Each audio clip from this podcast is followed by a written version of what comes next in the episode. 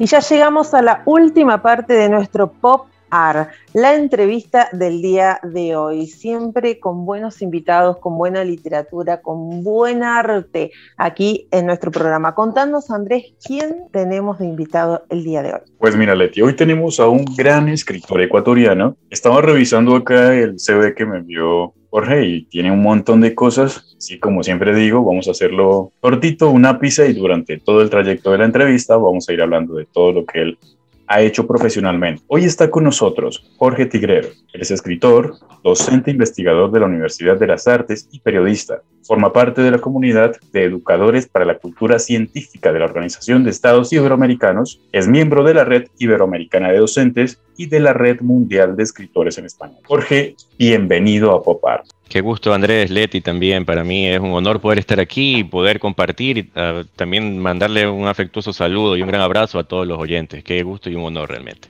Bienvenido a nuestro Pop Art, bienvenido a nuestra tribu. Empezamos siempre la entrevista del día con la preguntita que le hacemos a nuestros oyentes, con la preguntita de nuestro, nuestro momento central. En este caso te tocó responder alguna anécdota de reuniones familiares. Eh, sí, eh, justamente estaba pensando mucho en aquello y se me viene a la mente eh, una época eh, dorada, eh, la primera parte del, de la década del noventa. Me acuerdo tanto que en las fiestas familiares, eh, en, con la música del Tecmerengue que había conquistado tanto Latinoamérica en esa época, eh, estas canciones bailables, bailando con, con mis tías en una fiesta eh, de algún familiar, no recuerdo si era alguna tía en particular, pero estábamos todos en, en medio de la comparsa, el baile, la comida, el típico arroz con pollo, eh, eh, bebida, Eh, más comida por un lado y todo. Era bastante animada la fiesta eh, y teníamos nosotros nuestros perritos de raza cocker pululando también por la casa. Eh, yo creo que la combinación de, de la alegría, la mucha comida, dar vueltas por ahí,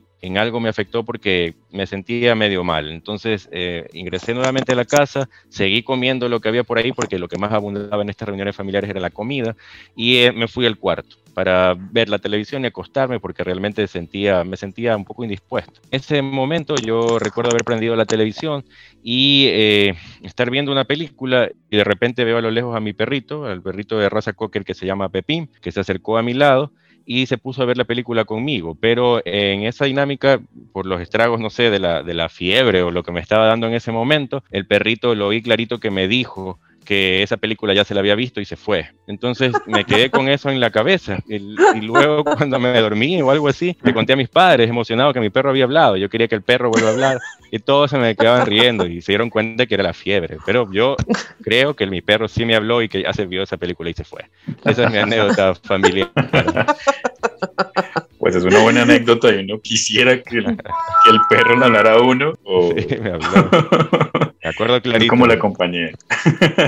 Exactamente, sí. ¿Qué nos dirían nuestros perros si nos hablaran, no? Sería, creo que fabuloso, uh, ¿no? Un montón de cosas, yo creo.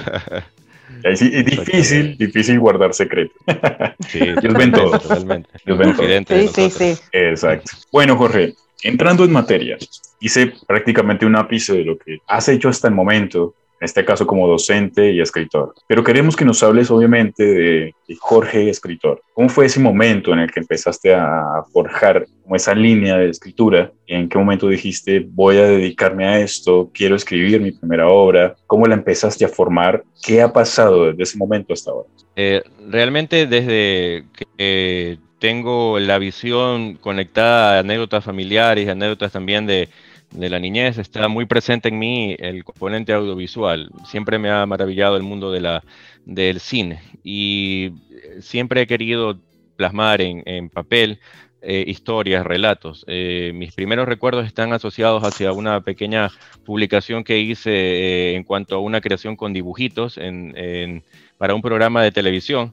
Eh, creé una especie de cómic. Yo no soy bueno para el dibujo, pero en esa ocasión digamos que estaba creían que podía dibujar, pero la historia de por sí estaba bastante interesante. Entonces, en aquella época donde no había, digamos, la facilidad de enviar correos electrónicos ni nada, mis padres, sin haberme dado cuenta, enviaron eh, una cartita a ese programa de televisión. Y yo era fanático de ese programa, era un programa deportivo, que pasaba en una, una, eh, una tira cómica, un dibujo animado que era basado en animales que jugaban fútbol. Y recuerdo tanto que me impactó que el presentador, luego de pasar el, el episodio de, de ese dibujo animado, eh, leyó algo que yo dije, pero ¿y eso? Y para mí había una cosa extraña, porque estaba, estaba diciendo la historia que yo había creado. En mi idea estaba, a lo mejor era un capítulo que venía y yo, por cosas de haber visto ese, ese dibujo animado, eh, me sincronicé e hice algo similar. En mi mente pasaba eso. Sin embargo, era de que él estaba leyendo la carta y eh, mostró los dibujitos que yo había hecho y me invitó al programa. Eso fue cuando tenía como ocho años y de ahí me cambió todo, porque fui, fuimos invitados a, con mis padres, mi hermano, a, a, al canal, y esa maravillosa eh, escenografía de lo que era, bueno, el tras cámaras de todo, eso me, me, me llamó muchísimo la atención, y desde ahí empecé a hacer pequeñas historias cortas, que primero, bueno, estaba en el ámbito escolar, en el ámbito colegial, luego a crear pequeños relatos para obras de teatro, así muy, muy amateur. Sin embargo, luego eh, empecé a recopilar eh, mis ideas de poemas, que de una u otra manera estaban enfocados en hacer canciones, porque también siempre me ha, me ha maravillado el mundo de la, de la canción, de, de de las letras que, que motivan, que, que te pueden elevar a, a, a cuestiones de amor o, o de lo más oscuro en la tristeza. Y recopilé varios, traté de hacer algunas cuestiones que tienen que ver con oratoria y todo, pero recién en una época en la cual ya me embarqué en la docencia es que logré empezarlos a... a a leer en público, a, a hacer pequeños fanzines. Y en el año dos mil diecisiete, eh, gracias a un encuentro que se realizó en Valparaíso, en Chile, en, una, eh, en un congreso de, de docencia, eh, logramos hablar así sobre, sobre literatura. Y en ese punto recuerdo que unos colegas mexicanos me, se interesaron por los escritos que había compartido con ellos y me dijeron a ver si había la posibilidad de mandarles esos escritos a una editorial allá en México. Yo les dije, pero por supuesto, háganlo, es, es, estos poemas son, son de ustedes, y se los di.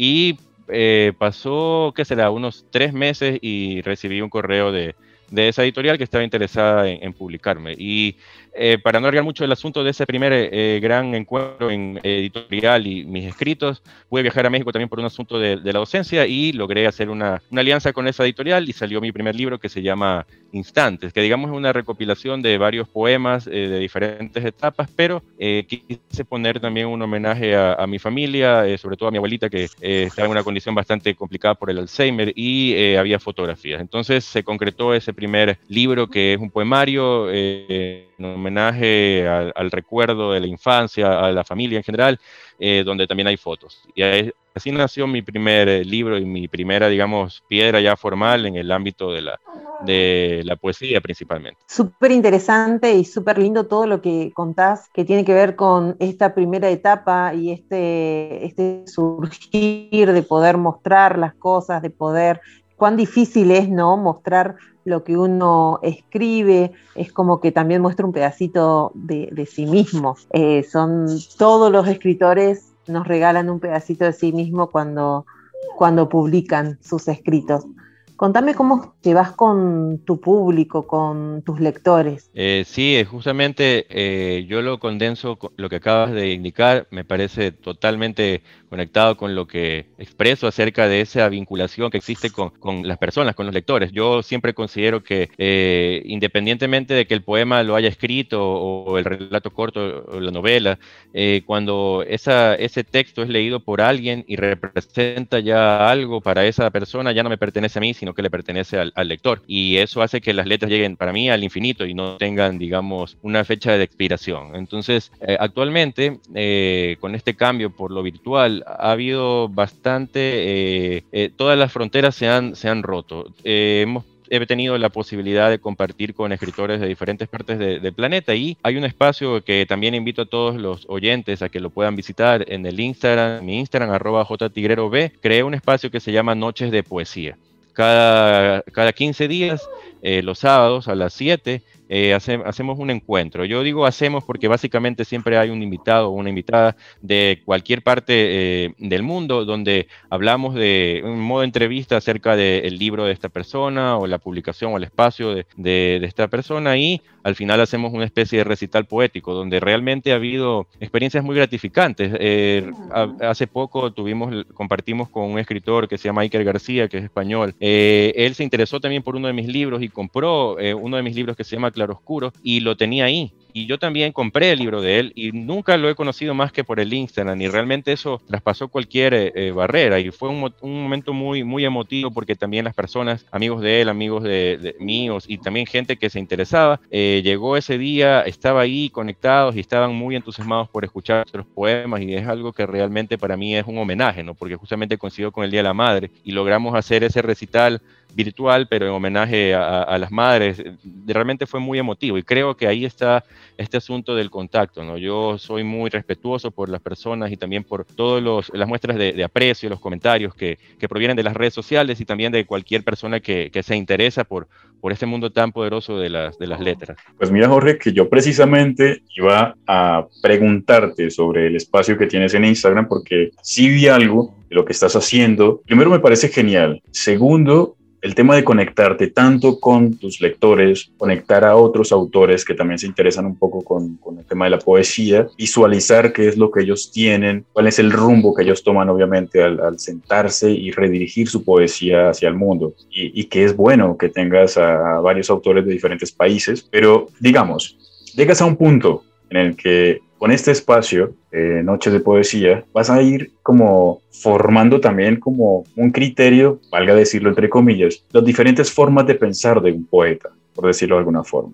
Entonces, has llegado a un punto en el que te han surgido ideas con este espacio, en el que tú digas, después de este conversatorio, surgió una idea de la que quiero empezar a formarla ahora. Eh, sí, eh, realmente una idea que nació eh, en una combinación de Noche de Poesía, también un espacio un poco extraño, que fue una cata literaria eh, con este ámbito de la pandemia. Recuerdo tanto que se combinó eh, una buena copita de vino en, a las orillas de, de acá, un, un río, y a pesar de la distancia y todo, se, se generó una idea que para mí fue básicamente tratar de hacer una especie de, de gira, así una, una especie de gira como de conciertos, pero poética, ¿no? Donde recorramos, bueno, primero todo el Ecuador, eh, porque ya Eh, ha habido varios invitados de diferentes puntos, entonces siempre les digo eh, por interno o también en vivo, les digo la invitación de que cuando todo esto pase, poder hacer esta especie de gira en cada lugar, ¿no? Y que cada persona que nos abre las puertas de, de, su, de su lugar, de su residencia, y poder hacer un recital ahí y así, hacer como un mapa, ¿no? Una especie de, de homenaje también a estas letras. Y lo otro que también me llamó muchísimo la atención fue también con, con el último invitado, con Iker. Eh, al hablar, él me habló acerca de, de, de que hacía música antes, hacía rap. Y yo eh, escribo pensando en canciones en muchas ocasiones. Entonces, había pensado en un rap. Yo no canto para nada bien. Entonces, en mi mente está la sonoridad, ¿no? Entonces, yo le dije, le dije, mira, yo tengo esta letra y te la voy a dar. A ver si a lo mejor también te engancha en cuanto a tu, tu poder con, para rapear, ¿no? Y resulta que sí. Fue, él, él la leyó y le pareció algo muy bueno, y, y creo que la va a grabar. Y eso me ha llevado también a otras expectativas, porque siempre trato de, de buscar que esa idea que está en mi cabeza, con sonido y todo, se plasme. Y lo hemos logrado hacer con algunos amigos que, que tocan bien la guitarra. Yo toco un poquito el bajo, pero tampoco es que, wow, un poquito. Pero salen eh, temas, y ha habido algunos. Entonces, eh, retomando esa respuesta, es que sí, me ha permitido inspirarme en, en el sentido de lograr que, que la magia de las letras eh, traspase las, las fronteras, digamos, del formato solamente del escrito, sino de que se pueda hacer recitales, música, y también una cuestión que tiene que ver con novela gráfica, que es un proyecto que me ha permitido también visualizar ciertos cuentos, y espero se pueda concretar hacer una novela gráfica con algunos cuentos y con una colega que también conocí por estos espacios eh, virtuales. La verdad que siempre hablamos de estos espacios virtuales, de esta maravillosa red que nos conecta con, con colegas, con amigos y con gente que, que llegamos a admirar y, y a proyectar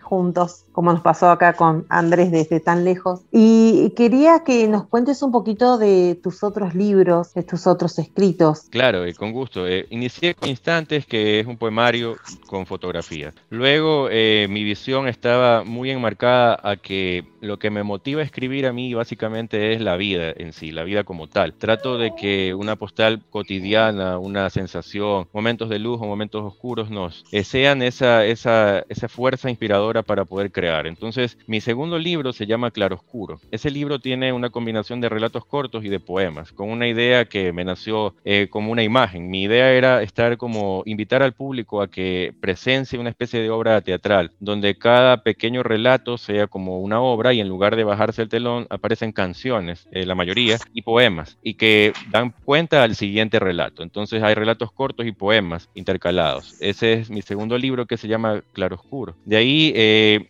como siempre estoy buscando tratar de que condensar también la docencia, porque en la Universidad de las Artes le doy eh, clases a, a a artistas realmente en diferentes áreas, me surgió la idea también de dejar toda esa práctica docente en, en libros, que también los combino con varios relatos y ensayos que he hecho en la comunidad de educadores para la cultura científica. Entonces realicé un libro sobre educación que se llama Perspectivas Pedagógicas, y eh, lo distinto de ese libro es que tuvo el aval de la O E I y también de varias institu- instituciones donde yo trabajo. Y luego, en la época del encierro y de la parte más dura de la, de la pandemia eh, en todo el mundo, Eh, me estaba concentrando en hacer unas cuestiones un poco grises, pero luego me di cuenta de que no era lo que realmente se necesitaba para ese momento, sino que se necesitaba lo, lo contrario, que es esa luz, ¿no? Entonces me concentré en ese sentimiento que considero que es la, la clave para todos los males, a pesar de que esa palabra a veces está muy trivializada, el amor, ¿no? Entonces hice un poemario en homenaje al amor, que contiene ilustraciones, y ese poemario se llama La luz de tu amor. Y también a la par, eh, con el trabajo de la universidad, eh, lanzamos un proyecto conjunto que se llamó en un libro en homenaje al teatro,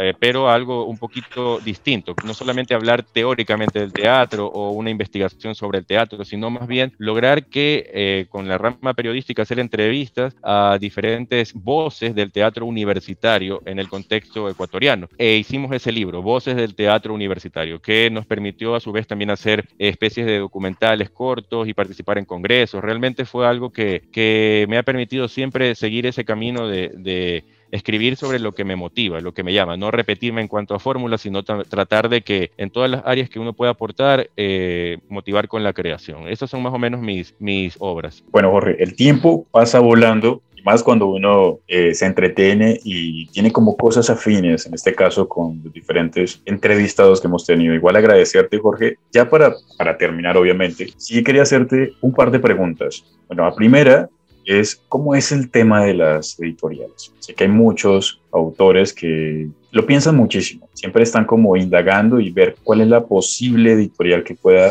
vincularme para poder sacar un libro, una obra. Y para finalizar, obviamente, si tienes a la mano alguno de poemas para que algunos de los oyentes que están ahí conectados puedan tener como esa forma de lo que tiene Jorge al escribir y que se animen un poco para averiguar sobre ti, sobre obviamente los diferentes espacios que estás teniendo ahora en Instagram y sobre tu obra. Eh, muy bien, entonces primero el, el ámbito editorial. Yo siempre aconsejo eh, a todas las personas que tienen esa motivación por escribir que primero traten de organizarse y de no desechar lo que escriben, porque a veces una persona, su principal barrera es el temor hacia el que dirán, ¿no? Decir, no, esto está, no está bien, ¿qué me van a decir? Me da vergüenza. Primero tener esa confianza, luego prepararse mucho, porque también viene ese otro detalle. A lo mejor tengo mucha confianza, pero tengo errores que debo pulir. Entonces está la preparación y la confianza. Y luego viene el punto de primero conocer el, el lugar, ¿no? Eh, yo desde el punto de vista acá en Ecuador ya he conocido algunas editoriales que apoyan el, el trabajo acá, incluso de manera independiente, pero lo interesante es siempre eh, tratar de conocer cuál es esa eh, amplitud que da hacia tu libro, ver de qué manera lo proyectan. Eh, por ejemplo, eh, una editorial con la que yo trabajo que se llama Luna Nueva, te da eh, no solamente la, la facilidad de poder ayudarte en la edición, en la maquetación, sino también que te proyecta hacia el mundo, te proyecta hacia, por ejemplo, eh, lanzar tu libro en, en Amazon, en la Casa del Libro, en Agapea, y eso para mí es esencial porque no te restringe solamente a, allá te imprimimos un número determinado y luego verás qué haces con aquello, sino que te ayuda en el camino de dejar esto en diferentes librerías, por ejemplo. Entonces, eso ahí creo que es esencial y que te ayuda a quitarte esa venda de solamente atarte a un número determinado de impresiones y limitarte a un espacio. Esa es creo que mi recomendación en ese sentido. Y en cuanto a un poema, voy a leer algo, un poema corto de los primeros que escribí que está en mi libro Instantes. Este poema se llama Senderos. El cruce de caminos, el sendero azul del mar. Vive y deja vivir, llega a donde sueñes llegar. Valor, perder el miedo a caer. No es necesario estar en la cima para aprender. No ignores tus trazos, en medio de cada garabato reluce tu imaginación. Busca tu propia armonía, no solo andar por andar, de tanto perder el rumbo, los sueños se marchitan. Ten firme tu brújula, llena tu guía con firmes creencias, así no estarás vacío y vencerás toda adversidad. Sé que son solo palabras, pero el sonido del viento puede hacer la diferencia. No ignores tus trazos, busca tu propia armonía, ten firme tu brújula y flotarás en la tempestad. El cruce de caminos, el sendero azul del mar, vive y deja vivir, llega a donde sueñes llegar. Pues Jorge. Me encantó. Está genial. Está gracias, genial. Y hermoso, muchísimas gracias. Es una forma de, de conocer gracias el trabajo. Gracias por la oportunidad. No, Jorge, ya, ya finalizando, ahora sí, para finalizar, por favor. Y aprovecho también para invitarles. Sí. Para invitarlos a, a Noches de Poesía también, para claro. ver, eh, eh, para eh, entrevistarlos y poder dialogar, para luego compartir esos espacios. Claro ahí que estamos. Sí, la idea es esa, de, ¿no? de compartir y compartirnos. Eh, contarles un poquito a la gente, dale las redes sociales, cómo te pueden ubicar, cómo pueden llegar a tu, a tu Instagram, que es donde tenés tu trabajo, pero qué otros espacios, qué otras redes sociales utilizas. Eh, sí, por supuesto, en mi Instagram principalmente, arroba jtigrero, Eh, v, pueden ustedes encontrar eh, poemas, los espacios de Noche de Poesía y también cualquier evento. Y también en Facebook me pueden encontrar como Jorge William Tigrero Vaca. Pueden eh, ver también algunas transmisiones que se hacen ahí y también redes. Yo invito a todas las personas a formar grupos, ¿no? y a fortalecerse en ese sentido. Hay comunidades de escritores, también hay eventos como un festival que realizamos con varios compa- colegas escritores eh, que se va a hacer cada año, que se llama Acción Poética, y en el Facebook está, lo pueden encontrar también en, eh, en, el, en el mi espacio, ¿no? Y también en mi Twitter, arroba Tigrero Vaca, donde encontramos también ciertos detalles, microficción y también relatos que tienen que ver con eh, videos cortos. Esas son mis redes en general. Agradecerte, primero por haber aceptado la invitación de Pop Art. Igual ahí las puertas están abiertas siempre, cuando tengas algún proyecto nuevo, ahí estaremos dispuestos, obviamente, para que nos cuentes y que los oyentes estén ahí atentos a lo que hagas de aquí en adelante y que conozcan el trabajo que tienes. Gracias por aceptar la invitación, Jorge. Muchas gracias, un honor y siempre a las órdenes poder estar y afianzar estos vínculos, ¿no? Espero poderlos ver también en Noche de Poesía para dialogar de, de sus publicaciones y sus proyectos. Para mí es un honor, de verdad.